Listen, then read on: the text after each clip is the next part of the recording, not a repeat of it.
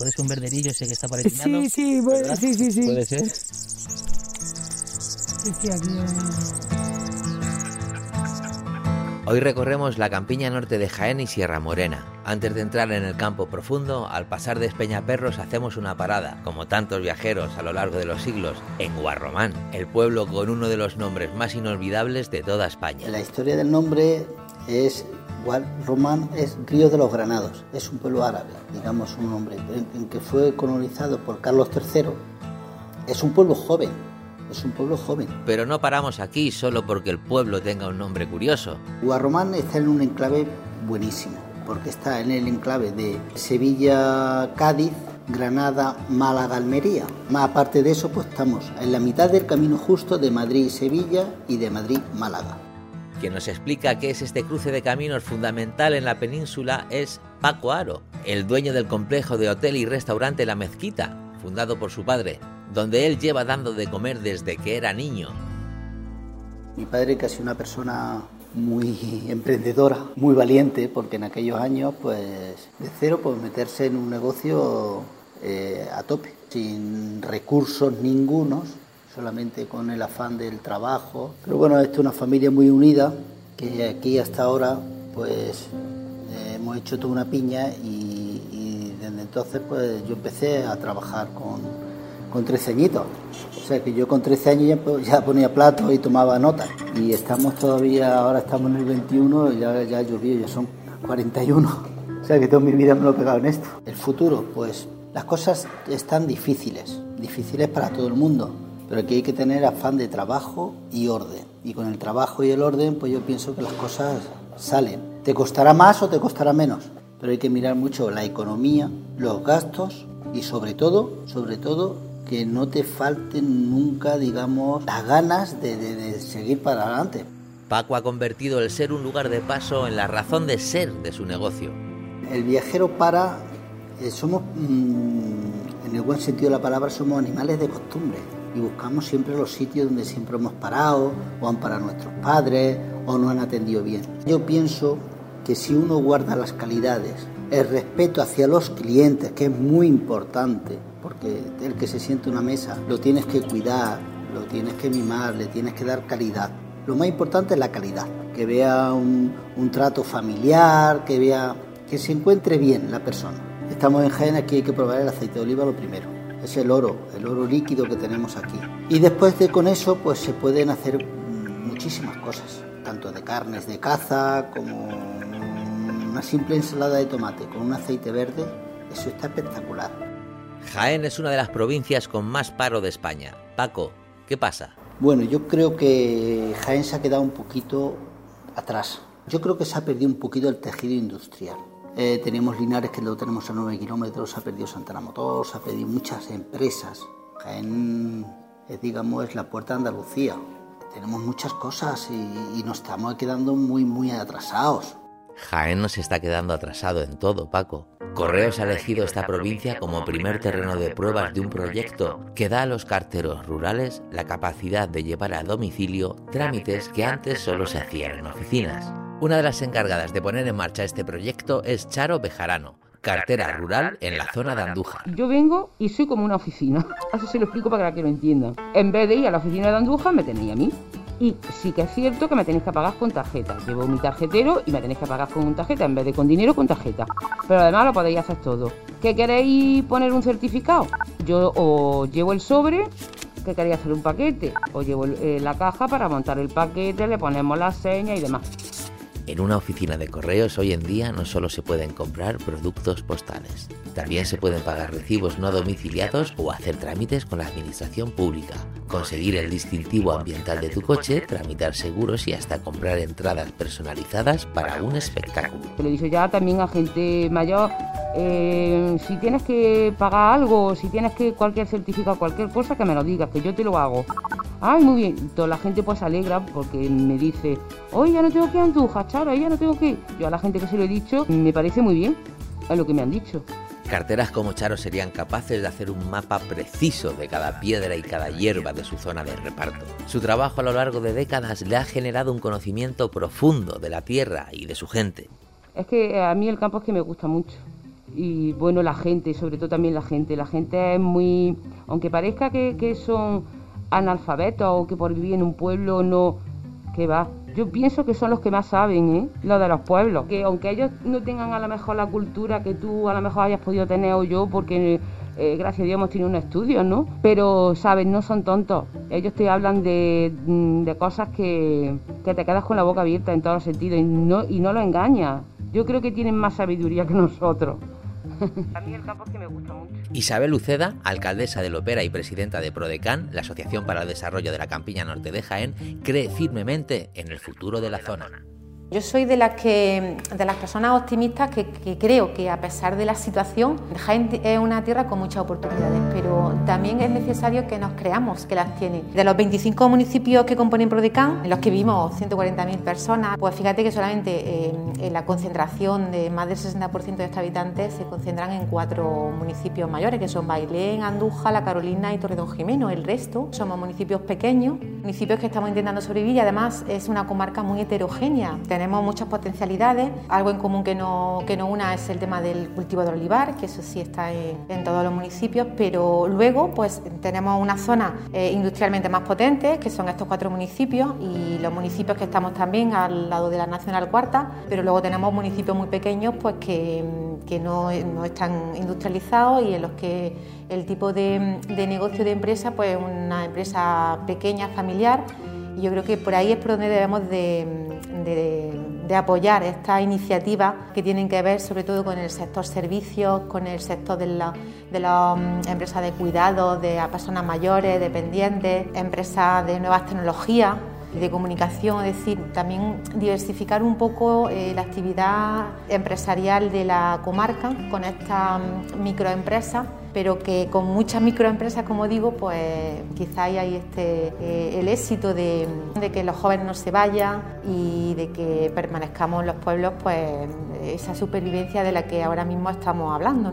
Se están creando también a lo largo del, olivar pues otra industria alternativa. Otra alternativa y eso también es una oportunidad, el hecho de que, de que, estemos con un monocultivo del olivar en toda esta zona, pues también una oportunidad para generar eh, empresas alternativas y relacionadas también con la defensa de un medio ambiente, de la sostenibilidad y esas suelen ser las personas más jóvenes las que, las que estén tirando de, de esa diversificación.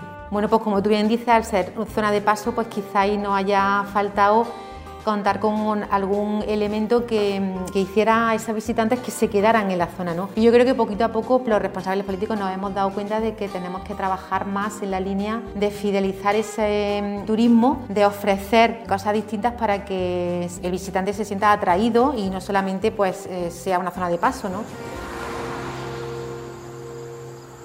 Somos una comarca tan grande, tan heterogénea, que bueno, pues te puedes encontrar un espectacular castillo en Baño de la Encina eh, o en Lopera, nuestro municipio, o puedes visitar los restos de minas en la Carolina, o puedes eh, darte una, una vuelta por, por Arjona, por el Parque Natural de la Sierra de Andújar, por Sierra Morena, es decir, toda esa diversificación pues hace también que sea muy atractivo eh, nuestra zona. Lo que tenemos es que saber canalizar todas esas oportunidades para promocionar y para que sea una realidad que la gente pues le, interese venir y conocer nuestro territorio. Y la vuelta al campo se está produciendo y yo creo que hay también eh, una vuelta al campo de las personas jóvenes que anteriormente pues no veían una alternativa en él y ahora sí que la ven. Cuando Isabel Uceda habla de cómo los jóvenes están volviendo al campo, parece que está describiendo a Mari Carmen Serrano, 26 años, y fundadora de la marca Aceite Tierras del Yeguas. Mm, yo he estudiado ciencia ambiental en la Universidad de, Jaén y luego, pues como ya aprovechando que mis padres tenían aquí, que cogieron este, esta finca de olivar aquí, de olivar centenario, pues decidí hacer el máster en olivar y, aceite de oliva. Además que nosotros somos una familia humilde de, olivareros. Yo desde chica he mamado, he mamado al campo desde chiquitilla. Y entonces yo mm, tenía claro que quería estudiar, pero yo quería estudiar algo que, que, no fuera de oficina. Yo quería estar en el campo. Que muchas veces mis padres me decían, pero chiquilla, tú vete a una oficina con lo bien que estás ahí sentada. Pero yo no me llenaba, yo le decía, pero si es que eso no es lo que a mí me llena, yo lo que quiero estar es en el campo, vinculada con el campo, con el mundo rural que es donde yo me he criado. Y entonces pues decidí hacer, hacer ese máster. Y una vez que lo terminé, pues decidimos, hablé con ellos y dijimos, ¿por qué no hacemos nuestro propio aceite de oliva virgen extra? Intentamos comercializarlo a ver, a ver qué tal. Y en 2019 tiramos para adelante y nos pusimos manos a la obra con una cosecha temprana, porque nosotros hacemos cosecha temprana, cogemos la aceituna en octubre, este año la hemos cogido el día de octubre, en verde. Perdemos rendimiento, pero la calidad con la que sale el aceite es que eso no, no tiene comparación. Tiene un color verde, tiene un aroma, un frutado. Estamos aquí en Sierra y es que es que mm, el frutado que tiene, el olor que tiene este aceite es que te recuerda también a la jara, al romero porque es que es un aceite de sierra y no sabe, el aceite de sierra no sabe al de campiña, es totalmente distinto. Y al principio fue un choque porque claro, viene la hija que no, que no sabe nada supuestamente. campo, como quien dice, te viene contando esas cosas y se está tan loca, se le ha ido un tornillo. Pero luego cuando te pones a trabajar te das cuenta de los resultados que, que tiene y te das cuenta que, que sí. Mari Carmen educa a sus padres en las nuevas maneras ecológicas de tratar el olivar. Bueno, es que nosotros venimos de un pueblecito de que hay campiña y cuando compramos esto, pues nosotros siempre lo hemos llevado de otra manera. Nunca lo hemos llevado como, nunca hemos sabido lo que es una tierra llevarla ecológicamente. Como no hemos sabido, pues como ella tiene su estudio, pues es la que nos ha dicho así quiero yo para que salga mi aceite de la manera que yo quiero que salga. Entonces nosotros trabajamos sobre eso. Que no es que no haya puesto a trabajar, porque al trabajar que de eso no nos quita nadie.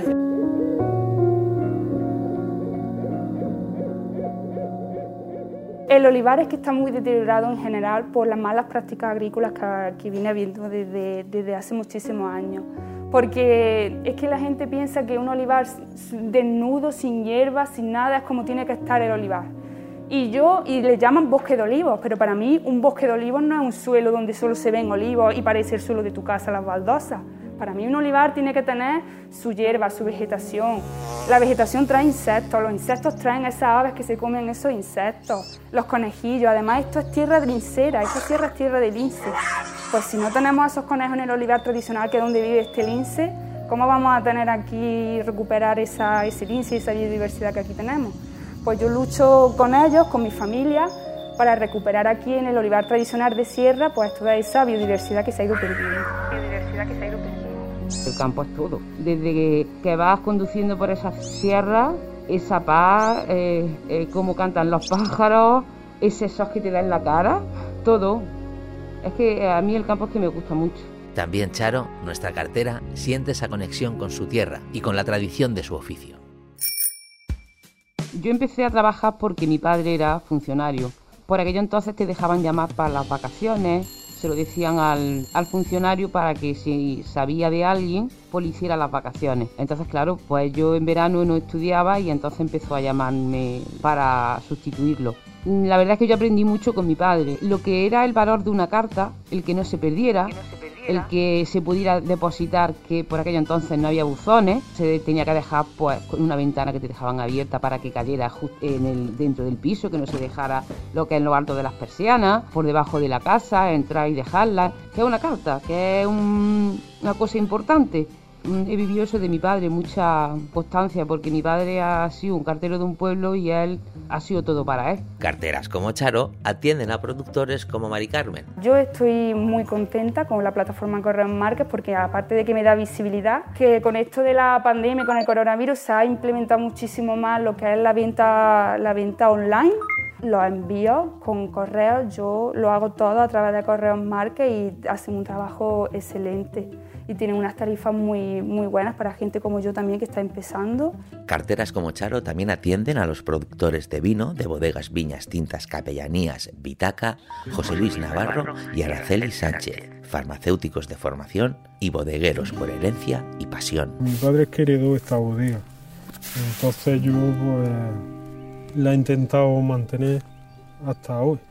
Sí, la dificultad económica y de comercio es fundamental, bueno, con cualquier producto que hagas, ¿no? Es muy bonito elaborarlo, hacerlo. Luego te encuentras la dura realidad que el producto tienes que sacarlo fuera y, comercializarlo porque tienes que por lo menos que mantener unos, unos costes fijos mensuales y anuales.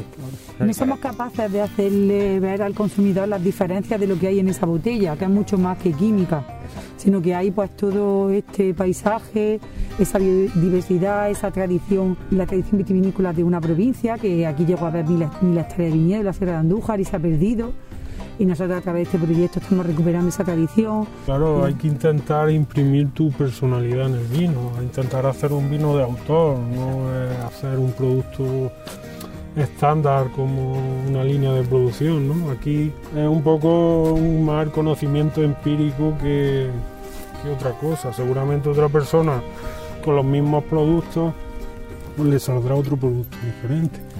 Pero bueno, también claro, al estar aquí en un sitio las condiciones climatológicas y de aquí el microclima va a interferir en la en el producto final, ¿no? De hecho, los franceses le tienen mucho aprecio al terroir y, y a lo que destacan más de, los viñedos.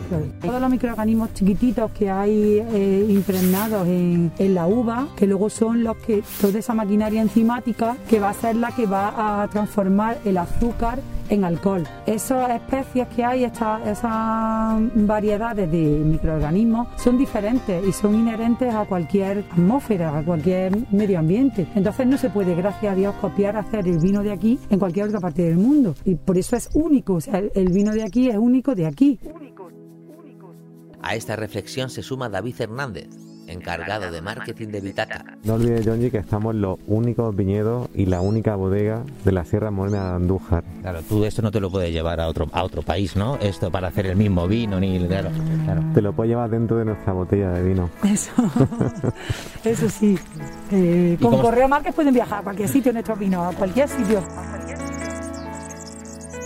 somos los dos farmacéuticos, pero aparte tenemos pues nuestra cultura, que es la de aquí, ¿no? Y es la de la que podemos ver aquí, es la que llevamos impregnada un poco, impregnada de un poco nuestro, en nuestra estrategia, lo que queremos ser de mayores, como se suele decir, ¿no? Es un poco aunar esas dos cosas, la cultura y la formación. A mí me gustaría que estuviera aquí y que siguiera elaborándose y manteniéndose y por qué no, pues si se pudiera extender un poco más, pues es buena seña ¿no? y aceptación por parte del consumidor.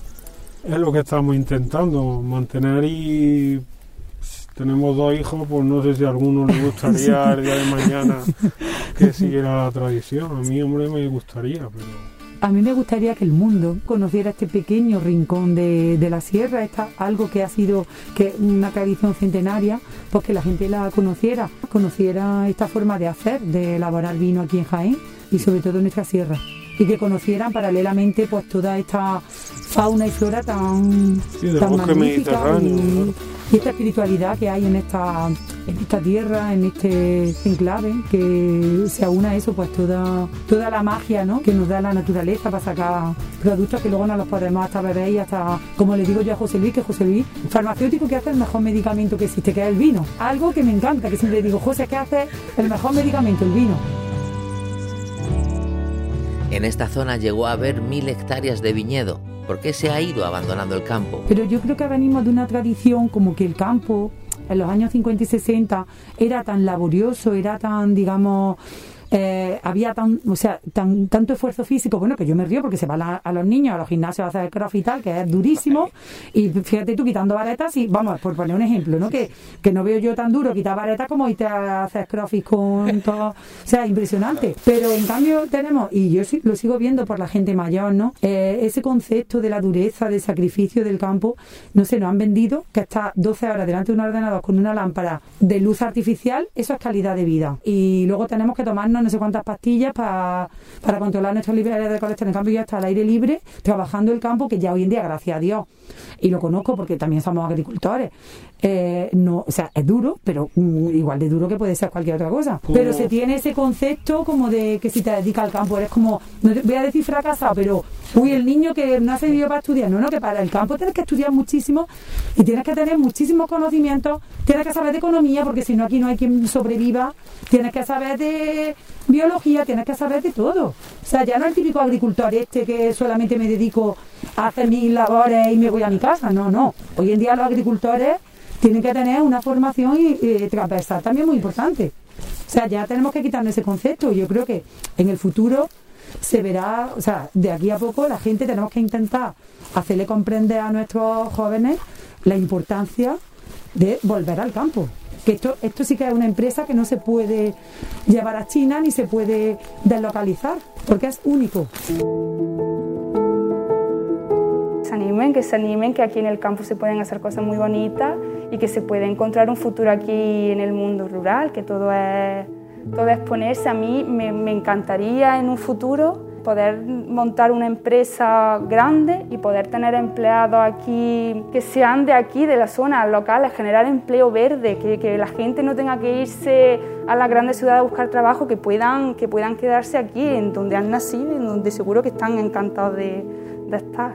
Mari Carmen y Araceli, dos jóvenes mujeres rurales, ven el campo con los mismos ojos. Y aquí, si te paras a mirar el cielo, te encuentras mm, rabilargo, eh, hay buitre negro, buitre leonado, águila, gamos, que muchas veces entran dentro de la finca, hay jabalí, hay lince ibérico, que tenemos cámaras nocturnas puestas y lo hemos pillado más de una vez que viene. Además que, que cuando lo vimos por primera vez el lince por la cámara, eso fue una fiesta en mi casa, ¿eh?